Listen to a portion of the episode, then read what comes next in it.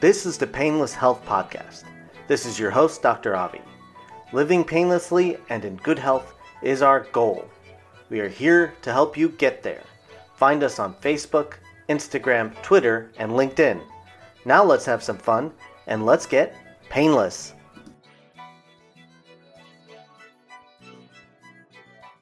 Hi, everybody, and welcome back to the Painless Health Podcast. This is, of course, your host, Dr. Ramchandani. Before I get too far into the podcast today, I forgot to mention last time that I was on the Travel Medicine podcast with Dr. Santosh Nathipuram, who's been my guest on this podcast many times, and Dr. Jay. They were excellent and had me on their podcast. I really enjoyed it. I'm on the episode 810 called EMG OMG.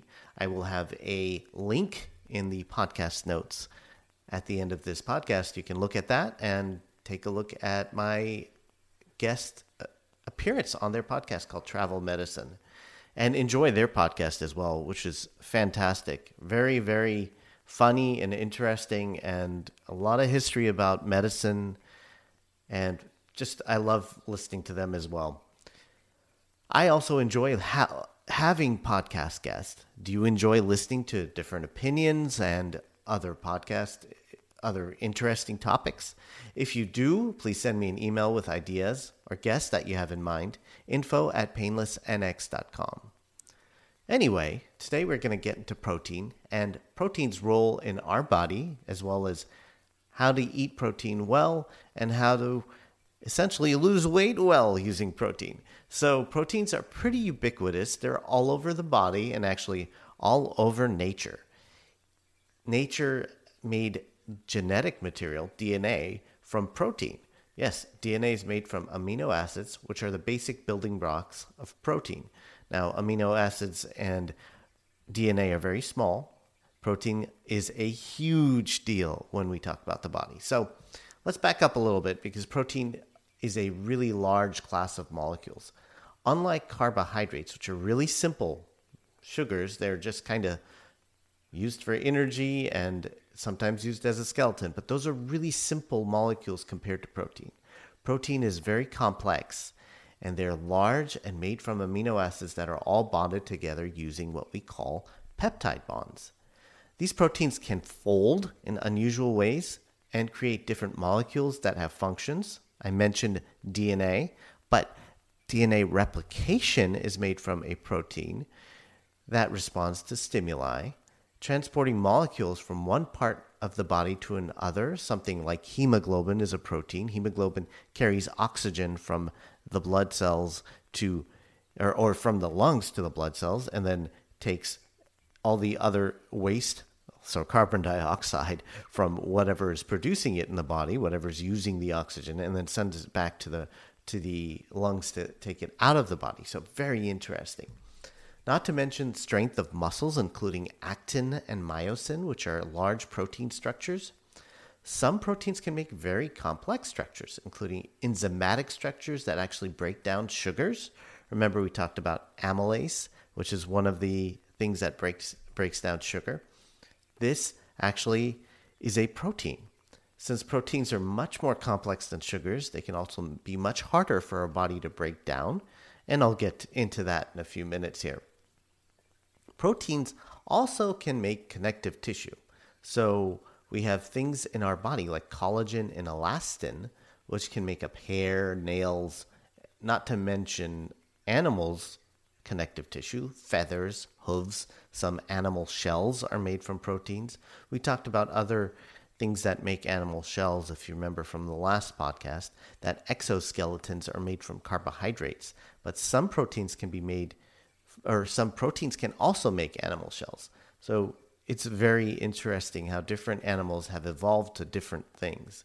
The complexity of proteins make humans what we are, and animals what they are these are the key things in our body. So our skin, our hair, our our different things in the body, the mutations from fur to hair, very interesting. So when we talk about mutations in genetic material, th- these things make protein structures different and encode for different enzymes.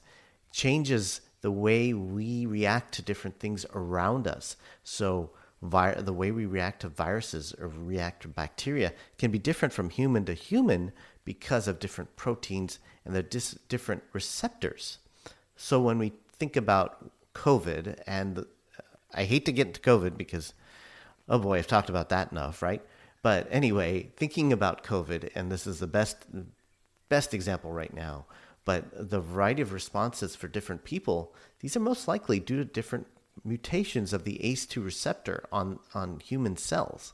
So this protein has been mutated slightly and react to the COVID virus differently. So how about mutations of the COVID-19 virus? Yeah, that is a genetic material mutation that encodes for a protein. So think about that. There's so many different ways of things happening and different proteins in the body. Now let's go back to what makes protein so good for you. So when we eat protein, they provide as many as much energy as carbohydrates. So 4 kilocalories per gram. There are 9 different amino acids that are considered essential that must be obtained from the diet. And without these proteins, we would not survive. So we have to get these proteins from what we eat. There are five other amino acids that can be synthesized within the human body.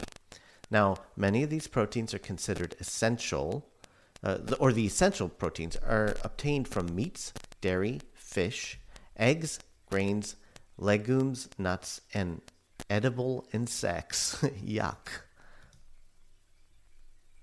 When we talk about protein and how they're digested, and this is important for the whole picture of how we eat and how this is good for you.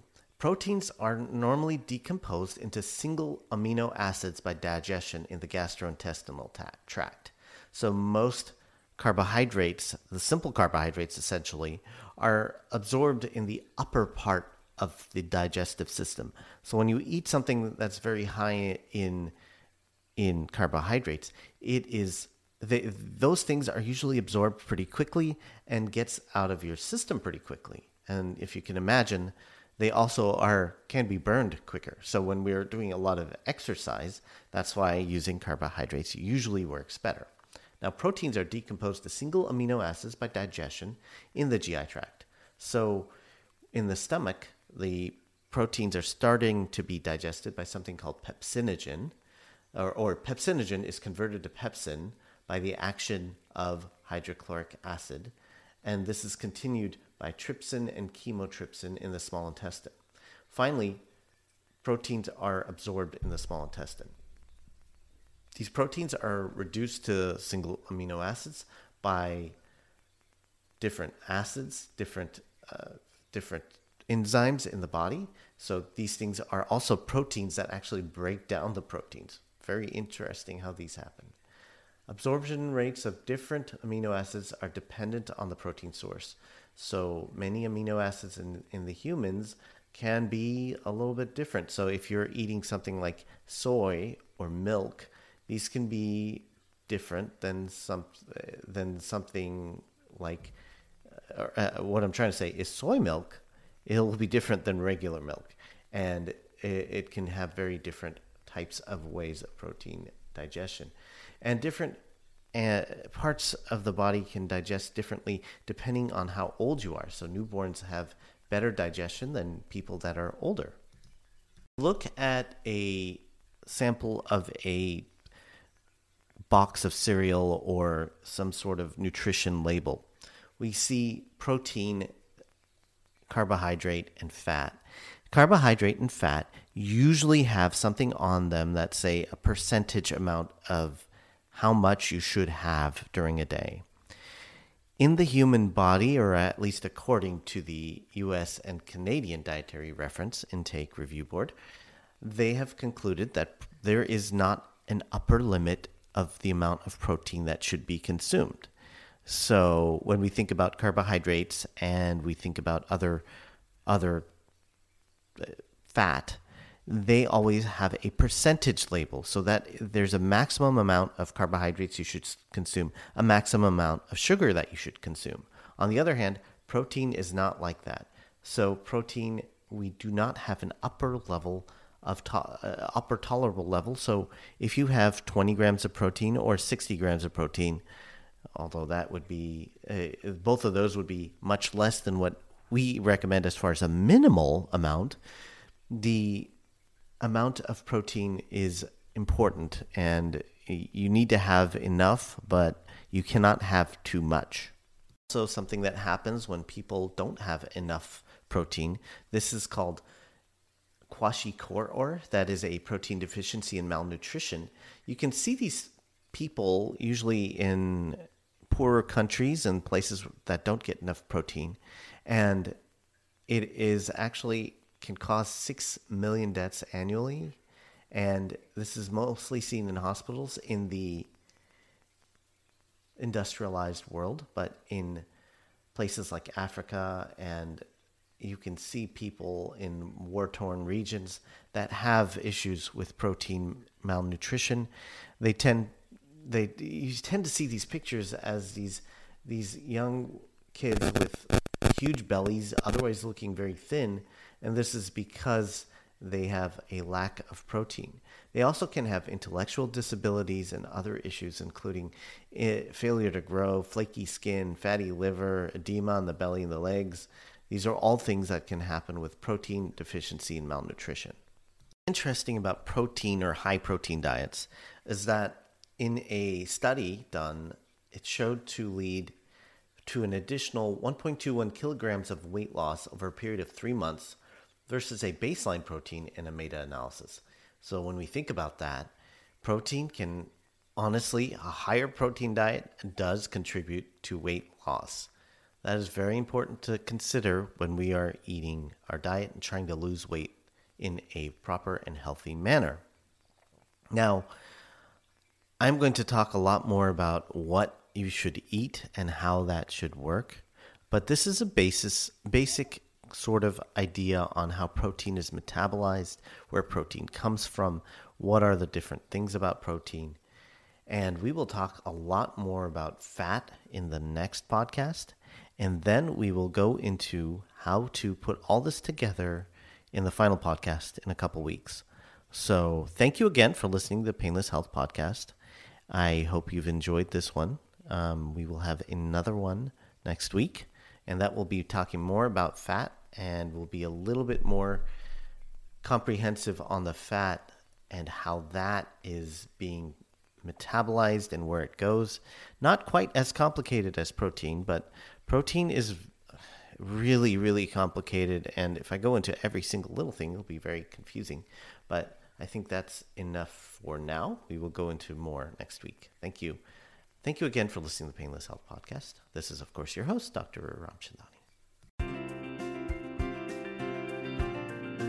Thank you for listening to the Painless Health Podcast.